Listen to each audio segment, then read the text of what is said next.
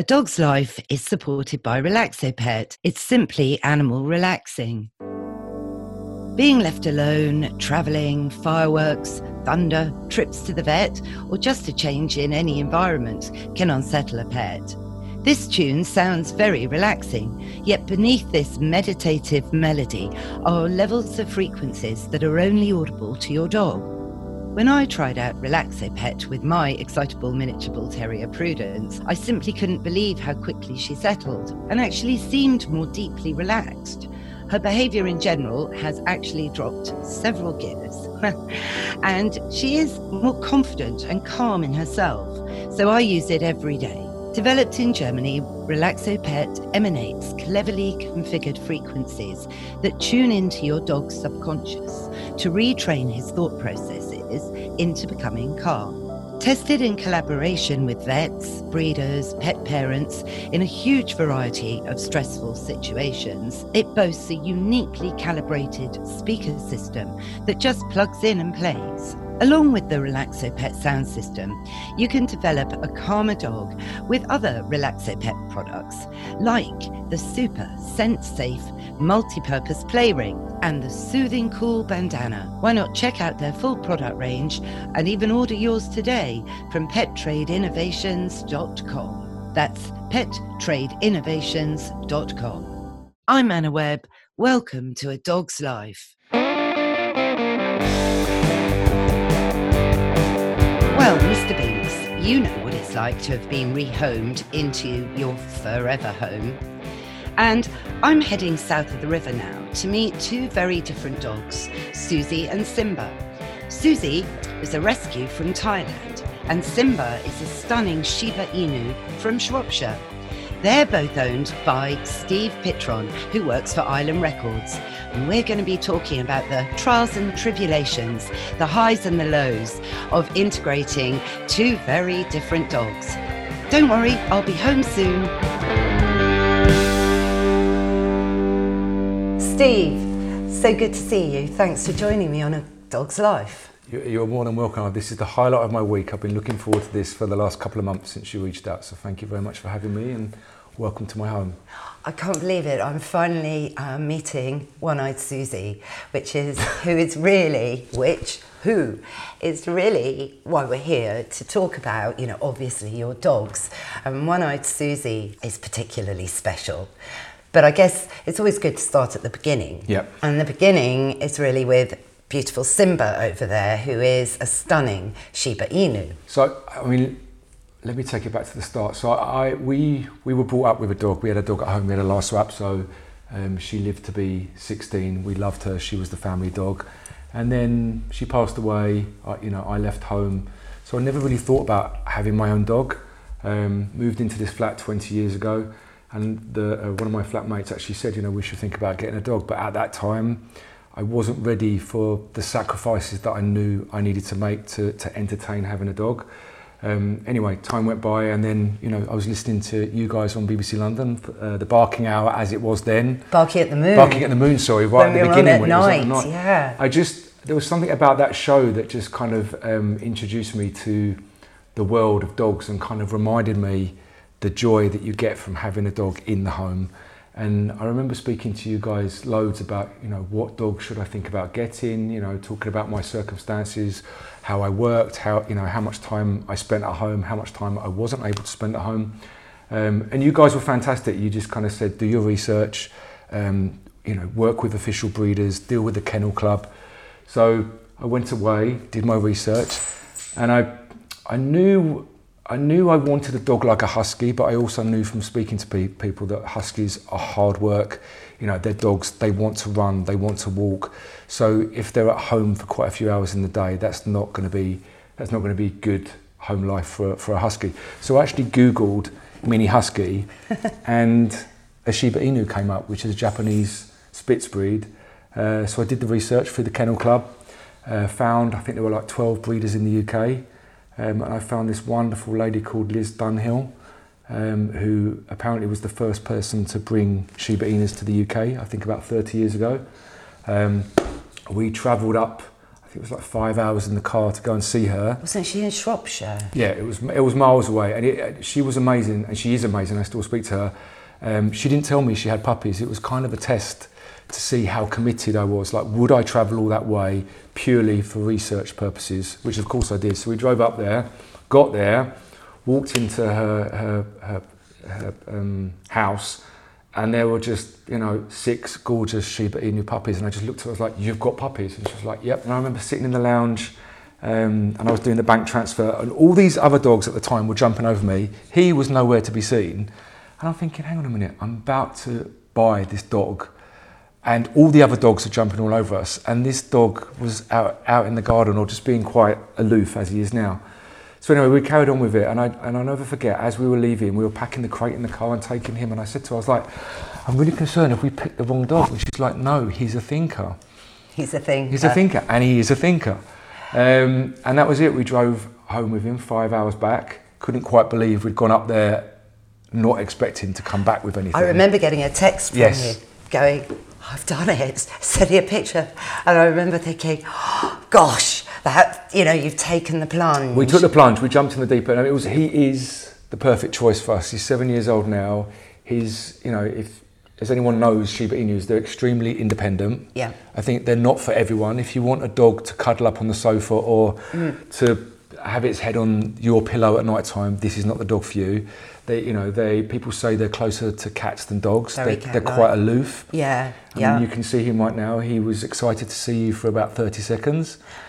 But to be honest Which is what you, you like, I know. Well, I do like Yeah. this. This is how dogs should behave Yes. when, um, and that's how my Molly, my first miniature bull terrier, would be with people. Oh, hello, you know, because she'd met so many people over the years, she got a bit sort of, you know, blasé about it, really. And then she'd settle, grab a hoof or something, and just watch and observe people. In a way, you know. As you guys, you're you know very busy. To have a dog that isn't quite as needy or demanding as some other breeds is perfect. Oh, absolutely. And, you know, we'll get on to Suzy in a second, but we've lucked out with two dogs. Um, they sleep a lot when we're not around. I mean, we have um, the ring cameras, so, you know, Right. this, is, this isn't just us guessing. We're able to see that they, you know, when we're gone, they're not anxious, they're not, you know, scratching at the door, crying to get out. They're very comfortable um, in their own company and they just sleep a lot, you know. And then, you know, we have a dog walker. We're also very fortunate. We have um, a handful of friends who live quite close to here that have keys and, and they come around. They're such lovely dogs. People want to walk them. So we're very fortunate to have this wide, uh, you know, family And network for them. Your lovely outdoor space there as well. I mean, this is you know great a great environment for do- for a dog to be. But you know, it wasn't always easy with Simba. There there was you know a, a, a few teething problems. Teething probably in the teenage years. Yeah, that's it. The minute they hit about seven months, Yeah. everything goes a bit you I know did- left field. I did, you know, I think again on recommendation of you, we took him puppy training every Sunday in Finsbury Park. Finsbury Park, yeah. With Sue Evans. With Sue Evans, which is fantastic. I mean, it was. There were many times where I was left the embarrassed parent, where all the all the other owners were. You know, there's certain tests that you do where you, you know you, you go to the other side of this area, call your dog's name, and pretty much every dog runs over obediently to their owner. Where Simba would kind of like look left and right and Yeah. kind of amble over, In my own and you'd feel like you know that that parent at the school gates maybe with their child. But it was definitely worth doing you know and it was just just simple things. I realize now looking back like he hated you know car journeys. He would vomit he would cry. And it, it was just getting him used to you know the car leads to to somewhere fun. You know occasionally it will lead to the vets but very rarely.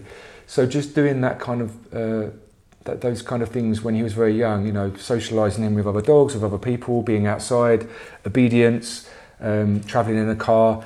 I think it helped him settle very quickly. But you were so job. committed, you Yeah. know. So anyone listening that's thinking about taking on a dog, you know, this is Steve Pitron talking, you know, and the work that you put in was just, you know, applaudable. Yeah. Really, you you, know- were you were hundred percent behind it. Do you know what? Everyone should spend time doing some kind of puppy training just to just to prepare your dog for the world so that you know whether it's getting on an escalator getting in a car understanding about traffic noise other dogs Yeah. just to make their life and your life consequently easier. And understanding what your dog is trying to say to you as well. Yeah. You know, um, um, I know Sue in her classes would explain about things like yawning. That doesn't yes. mean your dog is tired, but no, it, it, means, means your dog's nervous, overwhelmed. Yeah. yeah. or a bit freaked out by a situation. And when you know that's what it means, then you can adapt, take you know, yeah, and you understand your dog's limits and, and, what they like and don't like. And they, they were Buddhist dogs originally, weren't they, from Japan, bred by um, Japanese Buddhist monks, I guess. And it's the, the national dog of Japan, isn't it?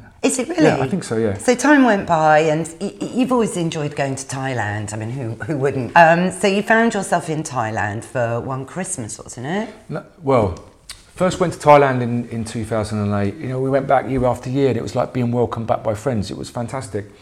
And there's there are loads of dogs that, you know, as you know, roam the streets, you know, they're getting hit by cars, the one lives on the beach and the resort. And she, this, this dog called Suzy, was, was just one of the beach dogs, but, you know, she occupied, or she, sorry, she um, used to hang out on this resort, but she didn't really belong to anyone. At that time, she had sight. Um, she was definitely, definitely the matriarchal bitch on the beach. You know, that was she, the first year you met her. That was the 2008, and I, and I wish I could say I've got a you know really vivid memory of her. I just know from my photos that she was there, and I was aware of this dog because she was quite dominant. Um, she would keep the other dogs on the beach away from her area of the beach. She ran the roost. Over the following years, when we returned, just noticed that she started to get white eyes. So she lost over the years. She lost lost her sight, and then the last time we went back which was just over five years ago.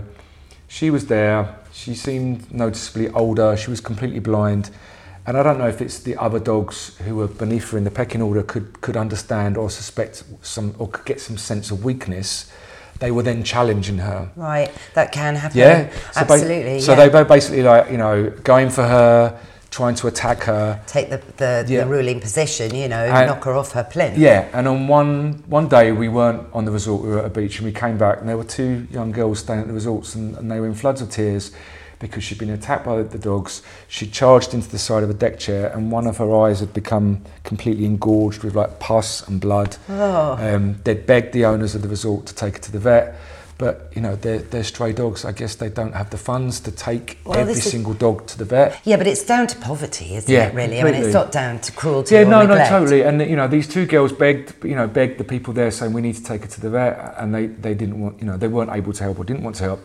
So the two girls took took Suzy to the vets. The vet looked at the eye, said that he was concerned and felt that the eye might need to be removed. She'd already lost, lost her eyesight. Gave gave them some drops to administer to her. So the girls came back to the resort. They were leaving, so they gave the, the treatments to a couple of people at the resort.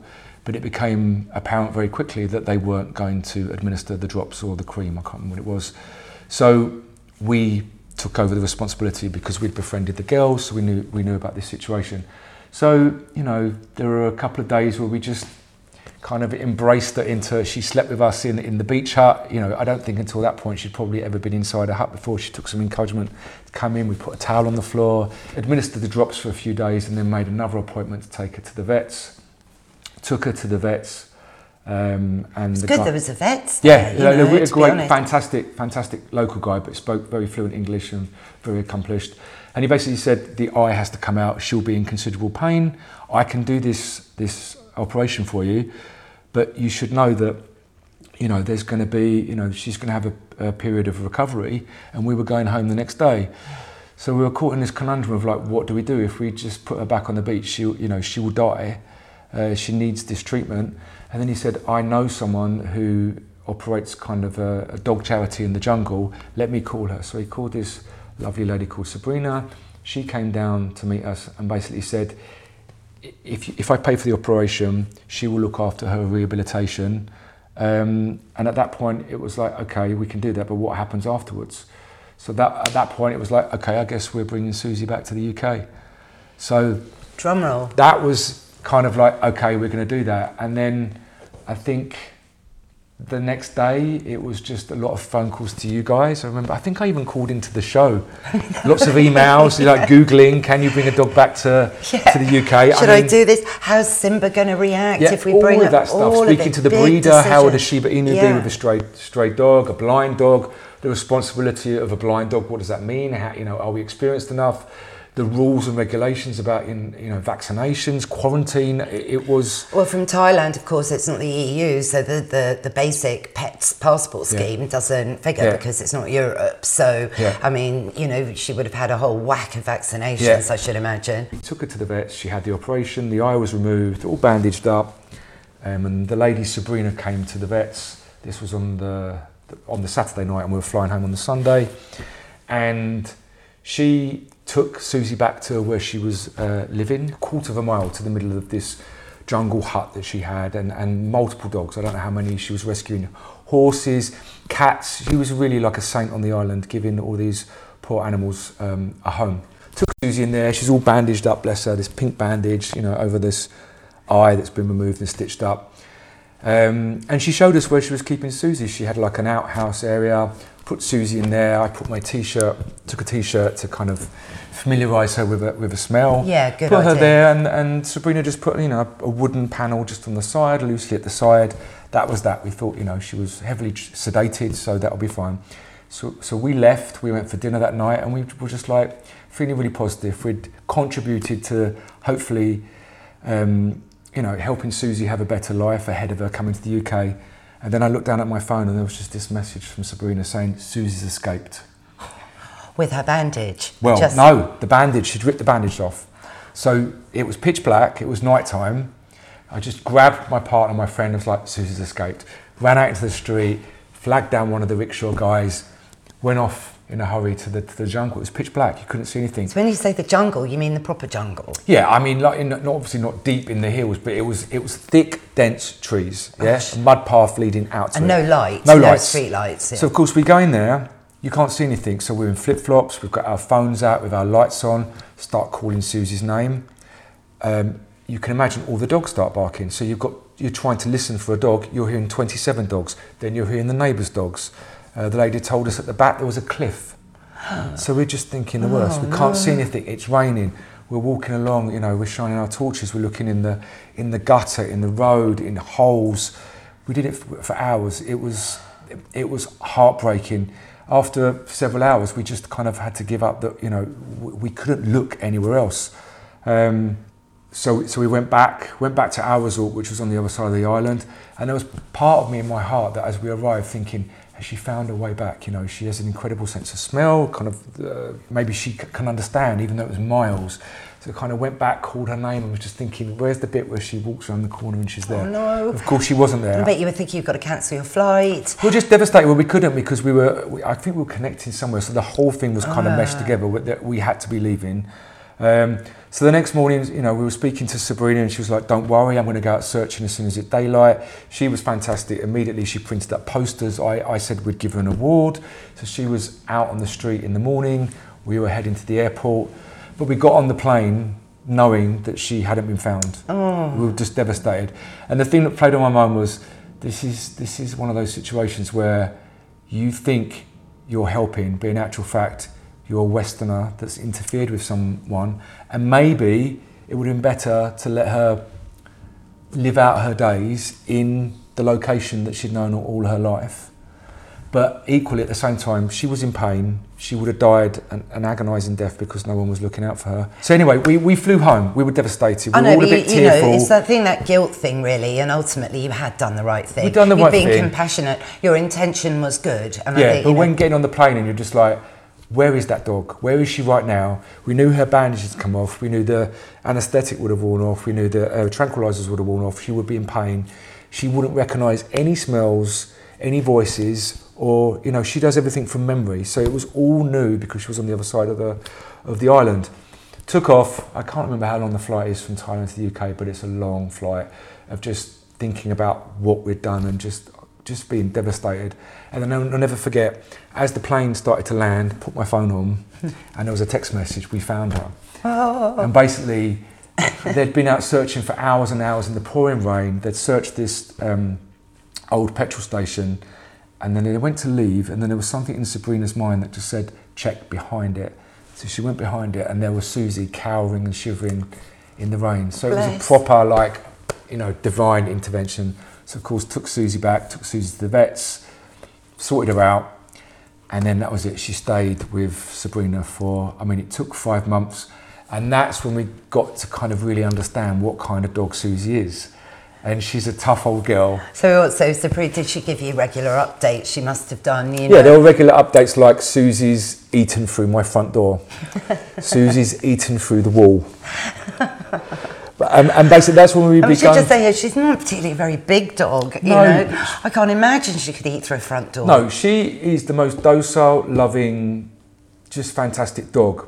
But she doesn't, I guess she's blind, so she doesn't, she's used to fending for herself and she doesn't like to be restrained in, in circumstances that she doesn't understand. So if you lock her or confine her, she will want to escape if she's not familiar with that situation. So if you can imagine, she's, she's lived nine years at the time in a resort that she knows inside out. She knows all the pathways, the steps, the swimming pool, and you've suddenly, she's now somewhere else. She doesn't recognise the sounds, the smells. She, she's going to want to escape because that doesn't feel comfortable to her. And we weren't used, you know, it was a learning curve for Sabrina. And, you know, in the end, she had to live. She was the only dog that lived in the house with Sabrina because it was the only way that, Well, that she could she live was there. matriarchal, But She did get on with the other dogs. I remember her sending messages just to warn you, Suzy hates all other dogs. You know, she was. And And you're thinking, oh no. well, yeah, I mean, we were back in Simba. We were back in London by then, so of course, you know, there were certain people that were just kind of thinking, you know, is this not a bit of a holiday moment? You're back now, life continues. Maybe it's best if she stays there. But I, I just knew that I had to see this through to a completion point, and that was Suzy coming to the UK, and it wasn't some crazy fantasy. I'd started this journey with her, and I was incredibly committed to. You pushed it yeah, through. I had to. I couldn't. know, yeah. I wouldn't have been able to live with myself if I just dabbled and then walked away. You know, and of course there were moments where I was like, God, is this really going to work? You know, she's damaging this poor woman's house. She doesn't get on with other dogs. I remember speaking to Liz, the Shiba Inu breeder, and she's like, you could be in for trouble. But I was like, I will make this work. Yeah, and then you know you asked my advice, and I was like, Steve, you know, I can't say to you you're totally, definitely doing the right thing because this might not be Yeah. from what you're saying to me, and you love your dog Simba. I think it was knowing the way he is and how chilled he is made me think I can make this work. Even if she doesn't like other dogs, I refuse to believe that we can't, you know, associate them, have them living together. He will give her space. We will make it work. Um, and then, as I said before, we went through the process. It was very lengthy. It was very costly. There were lots of issues. There were lots of things we weren't aware of. You know, it cost a lot of money. But five months later, she arrived um, at Heathrow, and as I said, she was actually the, the fifth anniversary of her arriving in the UK yesterday. So so timely to do this. Yeah, this incredibly podcast. timely. So it And- must have been weird driving to Heathrow to pick her up. I mean, I must say I've never picked up a Yeah. dog that's arrived in It- baggage claim. I just How didn't know it what to think. I mean, because obviously it was five months, you know, and I'm I know enough to know about dogs, particularly from listening to you guys, to kind of understand they live in the moment. So whereas whereas we were missing Suzy and thinking of the past, the dog lives in the moment. So as much as I wanted it to be a kind of like door opens and Suzy comes galloping towards me, oh my God, you've rescued me. First of all, she's blind, and secondly, it was f- five months later. You know, Yeah. she'd lived in, she'd gone from you know living, you know, where she was brought up to living to a different part of an island, to being shipped on two ferries, a flight, spending two weeks in Bangkok before the final part of the journey to London. So Did she do all that on her own? Did someone go with her to no, Bangkok? she was created. So without sort of No, supervision, no, so no. relying on people. Someone putting. I mean, it was a network of people. So it was a respected group of people that that saw saw it through from beginning to end. So it wasn't just you know Anybody. just randomly slung on the you know the plane and hope for the best at the other end. It was a military procedure. Um, Okay, that sounds And good, I remember I can't remember the exact details, but I think that that um, the route. The cheapest way to bring your dog into the UK, I think, is to fly them to Amsterdam Right. and then bring them this way. And I can't remember exactly why that is, but I just chose to think she's blind. I just want to get her as uh, with shorter time as possible, and without on planes, off planes, because it's just the barrage of noises and senses. It, it, I just didn't want it to be too much to her. So and, and all the stuff, you know, de- decompression on a plane, Yeah, you know, all it- that stuff. everything. yeah. she's you know, and she was nine at the time, but you know, she's she's an old girl, but she she survived that. You know, I remember meeting her, and she was just very nervous, very unsure, and it took her you know a few days to settle in. She was she was very skinny when she arrived. Um, and and that was it. We were, we, were, we we jumped in the deep end. It's like, what do you do with a blind dog? How how do you how do you make it work? And I think a lot of it is self-explanatory. You know, when we brought her in here, she just made a beeline for what she sensed that was the corner. She wanted to feel secure. Mm. She wanted to feel the wall. And then, you know, when she hadn't moved for a few hours, we're like, okay, let's try to put the collar on. She would have never had a collar on before. And we actually walked her around the house, got her familiar with Yeah. this is your new, this is your new home, and this th- these these are the things you should observe. So, you know, walking her around the sofa, the tables, and then you learn with time that she understands her surroundings by by things that don't move. So when, when you have friends around, you kind of have to remind them you can't just dump your bike there or leave your suitcase there or your bag there. She she remembers what the landscape is. So clever, Um, isn't it? yeah, really? it's fan- And she'll be doing that a lot with her sense of smell. Yeah. You know, I mean, the dog's sense of smell is like beyond our comprehension. Complete. So, you know, Smell the breeze. the edge of the carpet, you know, the floor, your f- lovely floor there will smell different from the carpet. She knows where the steps are, Yeah. and just simple things as we learnt with time. You know, if she, you need to warn her for things that are going to happen in front of her. So when you come to a curb and you want to go up, just simply up and lift the lead up so she knows. So it's not the shock of walking into the curb. Similarly, when she's coming to the edge of a curb and walking down, sounds silly. You say down. Yeah. So, so she understands that she's not always just shocked by something that obviously she has no sense that's coming. Mm, Um, But it must have been, you know, a, a massive sensory overload, really, to, you know, arrive in Elephant and Castle from Thailand. From Thailand. um, and, and obviously, as I said, it was it was five years ago to October. So imagine you're going from 32 degrees every day of the, Right, of yeah. the, of the year to suddenly London. being, you know, what is it, 10 degrees and yeah. raining. Yeah.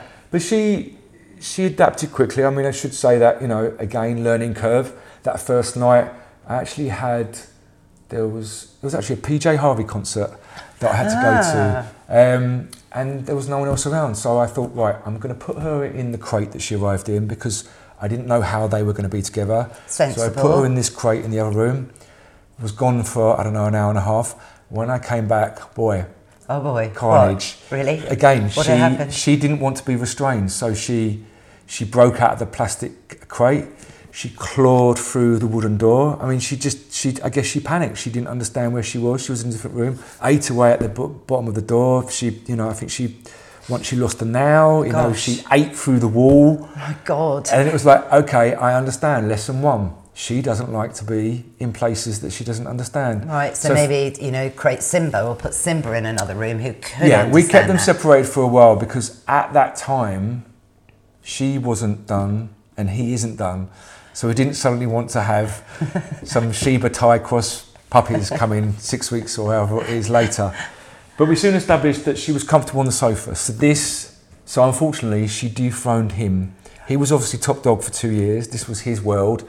She came in, and after a couple of days of being a bit, you know, kind of like softly, softly, and not so sure, she suddenly was like, "Okay, I need to, Yeah. I need to step up and take the crown." So she became comfortable here, which was his place. So this Right. is her nook Her in lo- the sofa. Lovely, on lovely. So that, that was it. You know, she she slept on the sofa and she was comfortable, um, and we learned, you know, don't don't lock her away. She won't like it. So, about how long did it take before you know you could feel a bit more comfortable about you know moving, you know, going out for an evening and I think, I, I mean, it's, it's weird. It's five years, but it doesn't feel like five years. But then other times I think about it, and it, and it seems like years and years ago.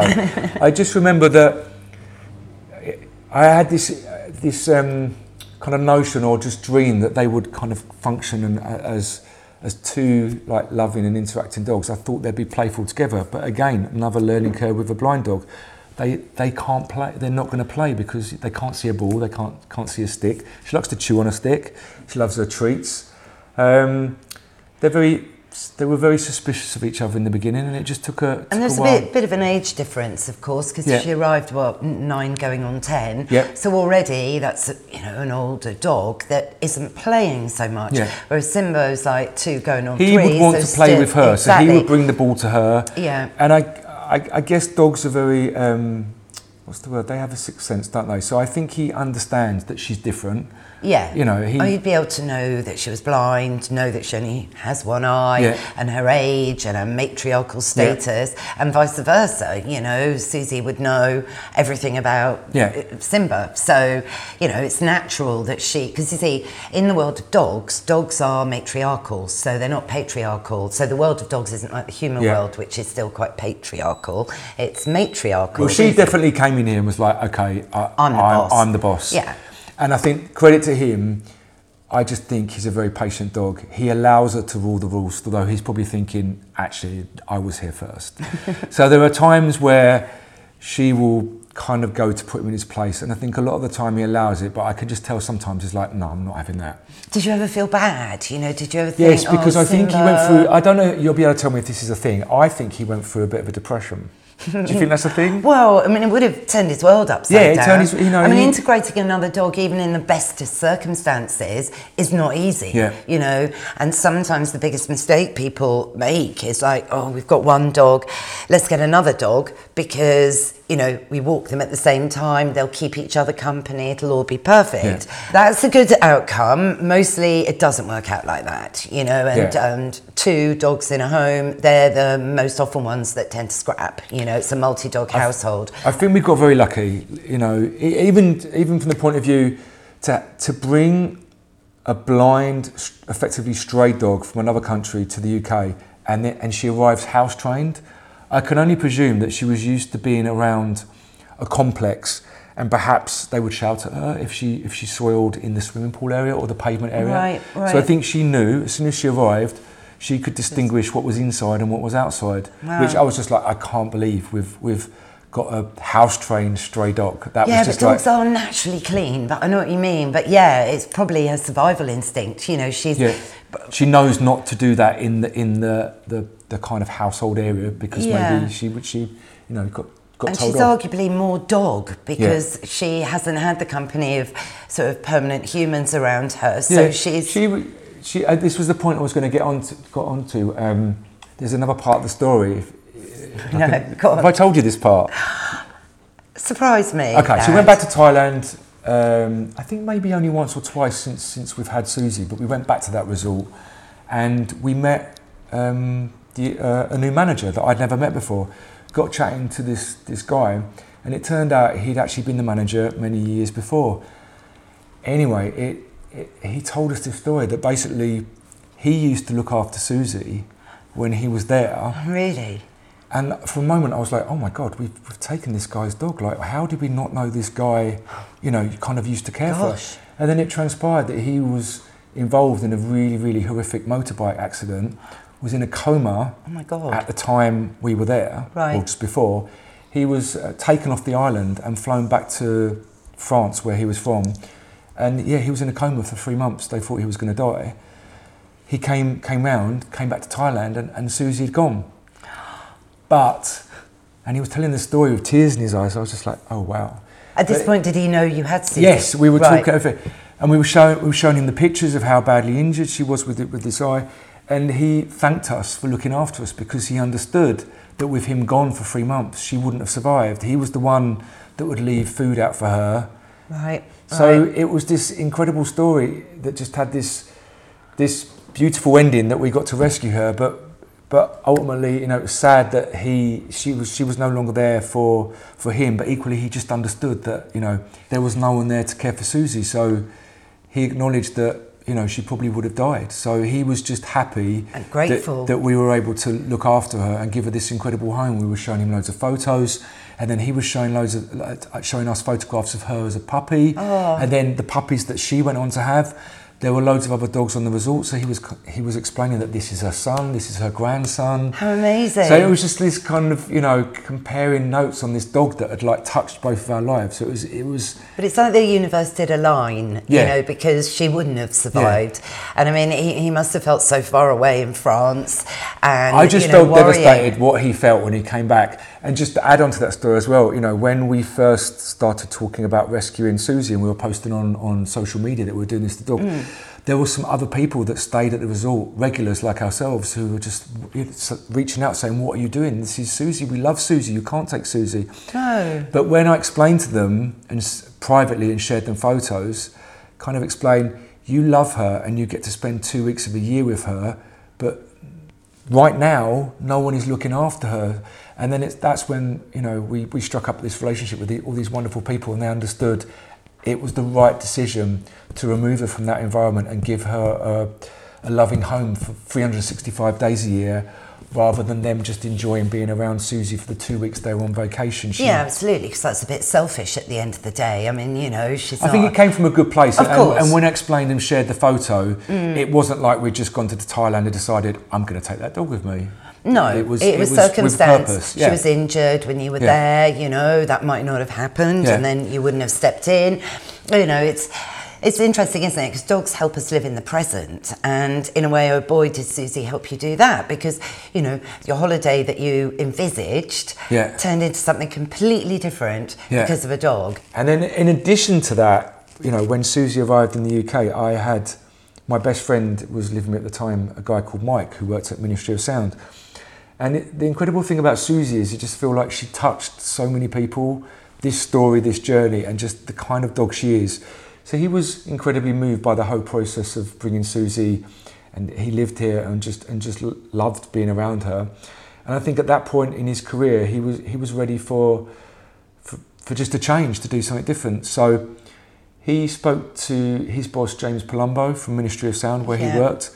And James set up this charity and funded this dog rescue centre in Thailand.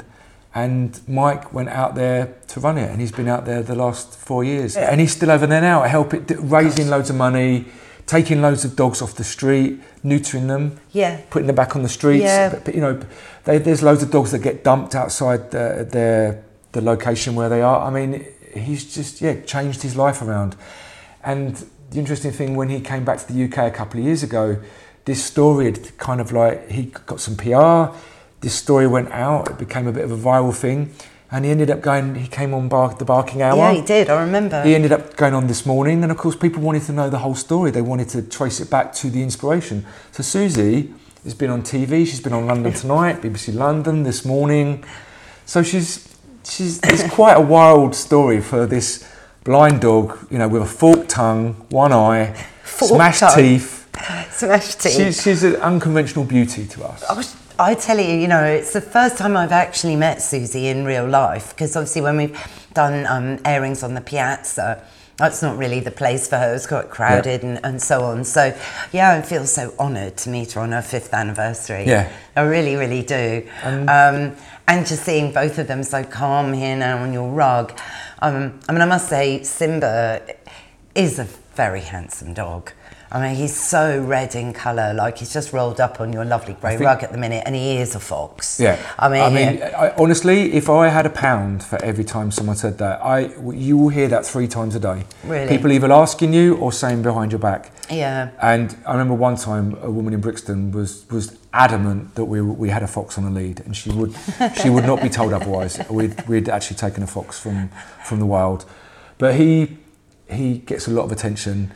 And I said before, eh, you know, he's very aloof, which again can be sometimes very embarrassing because you know people will come over, they want to get a photo. Yeah. He understands what a camera is, and he will not play ball with a camera. He will look the other way.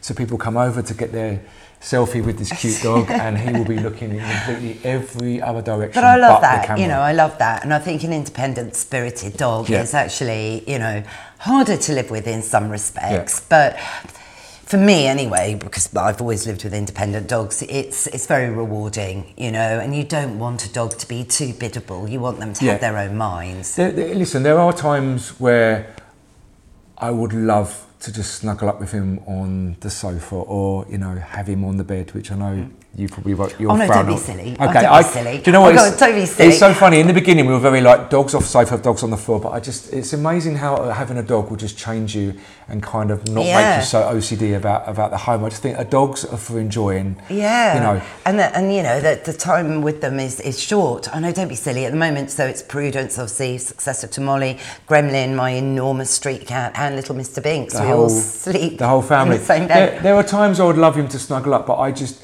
I love the fact he's he's his own little man. He is this little thinker. I mean, there'll be times where he'll just wander out in the garden and he'll just sit there looking out to the sky. And it's so funny that the breeder knew at 12 weeks that was his personality. He was Yeah. a thinker. Yeah. And I'm grateful that he is the way he is because I think he'd be if he'd been different. It might have been more problematic when, when Suzy arrived. you know, Because when he is self-contained. Yeah. He's happy with his own company. He respects her. She kind of, you know, gives him the space, and this is this is this is good for them. This is when they're at their best. As a, occasionally there'll be a little bit of friction, Yeah. but it's short lived, and I'm completely comfortable leaving them and not worrying they're going to tear each other apart because that was a worry in the beginning. Of that, course. you know, you yeah, don't know what's no, going to happen. No, no, no. How long did it take to get to that this point? I think in the beginning there, there were quite a few weeks of keeping him removed from her because, as I said earlier, she was the one that didn't like being contained. So unfortunately, he was the one that got removed from, from the living area and put in one of the bedrooms. But then just being around both of them, you know, myself and my partner and, and Belle, who lives with us, we just got to understand how, how they were around each other. And you could see from the off that it, it wasn't going to be problematic. They're, We've got enough space, you know, here as well, Yeah. so they can move away from each other. I so tell you the other, great. the other thing from the beginning that, um, and I think I remember talking to you about this, food Yes. and leaving the house. Like it, it sounds really silly, and I'm sure you explained this to me about letting her go before him. Yeah. Just because otherwise there's just friction points. Yeah, Food them- and leaving the house together can Yes. just end up being problematic. So really, Suzy should be fed. Just put her bowl down before Simba's. Very simple, but um, you know, if that went the other way around and accidentally fed Simba first, Suzy might be like, "Hang on a minute," Well, because you have to treat her as the top dog, so she has to walk through the door first. Yeah, exactly. and we try and do that. I mean, the issues with food are he is not motivated by food at all. Right. Whereas she's just a gannet. And I think that comes from living in the Of wild, course, not yeah. knowing when your next food. Exactly. So you put food down, it's gone in a flash. Right. So whereas he, you'll put food down and he'll be like, I'll come back to that later. and that's no good because then she scoffed his She was dinner as scoffed it and then she's had two dinners. Yeah. So what what I kind of sometimes like to do, I mean, obviously since we've been uh, the, the last six months of kind of working from home and COVID, I'm able to be around them so I can keep an eye on that. But what what I often do is I wait for him to signal when he's hungry, and what he'll do is he'll walk over to where we normally have the bowls mm. and sit there and look towards the fridge or up to the counters, and that's him signaling I would like some food now.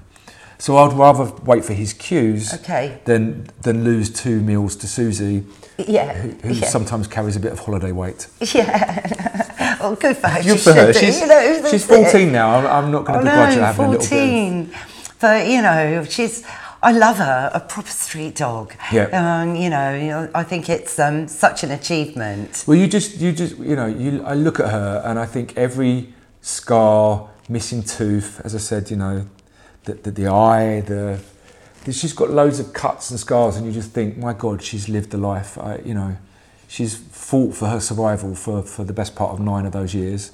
Um, and Amazing I- to live that long. Yeah, and I don't doubt there's been moments where she's had incredible, um, incredible loving people that have stayed at that resort and really loved her and just loved her personality. Like she's an extremely popular dog, which is you know why some people were a bit sad that she left the resort. Uh, but Yeah. you know, I've spoken to a lot of them since she's been here, sent them updates and pictures, and and they they just love seeing that she's thriving in London and enjoying living here and you know going out and about. But for you as well, I mean, how life changing has it been? You know, initially with Simba and then with Susie, because I should say that, you know, you have a very hectic, massively responsible job working for Island Records. Have you found dogs have made your life better? Have you found um, oh, absolutely made you're better. more present? I think it's it's.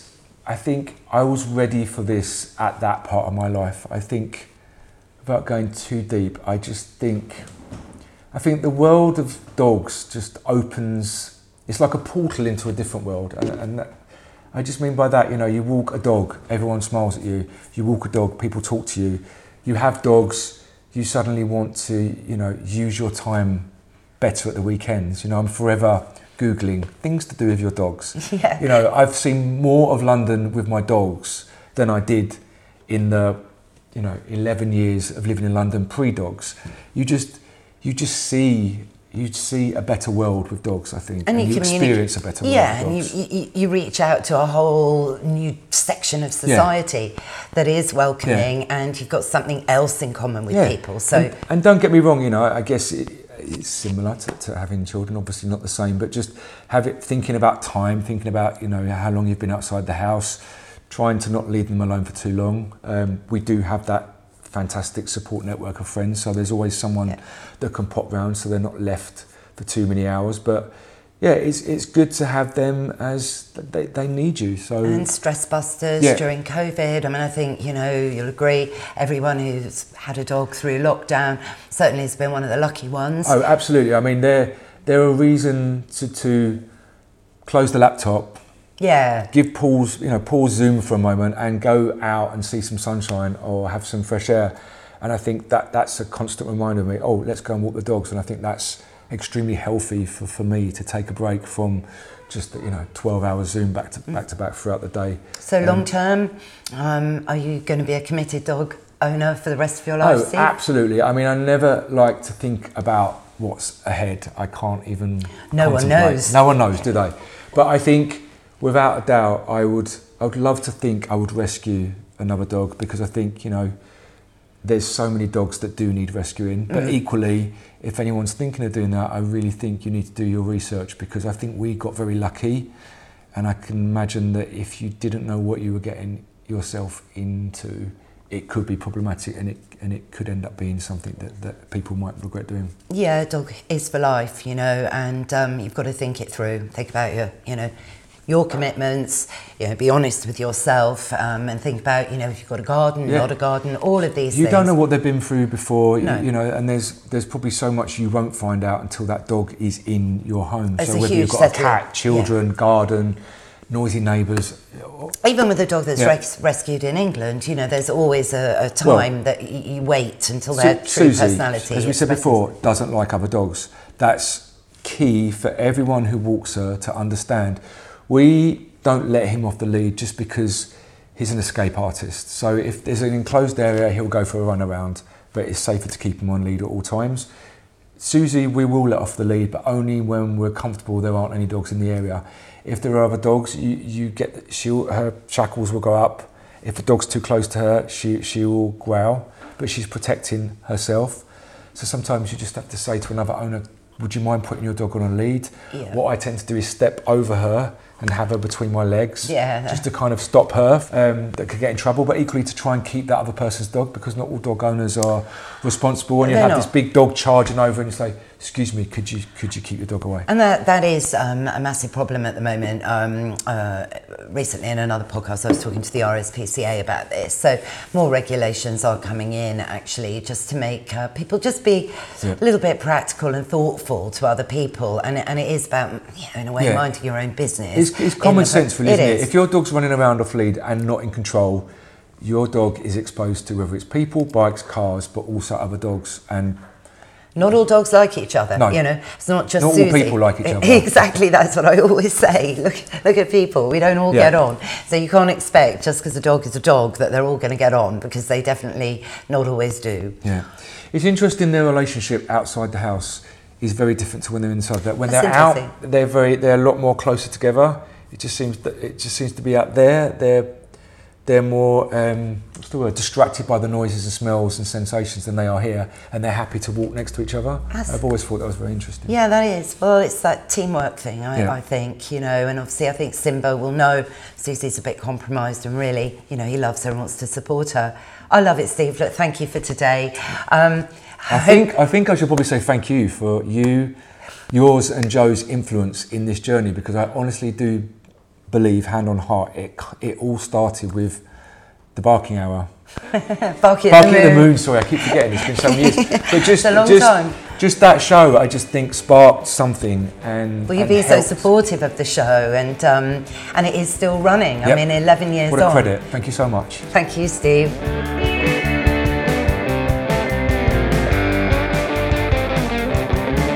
That's our show, Mr. Binks. What did you think?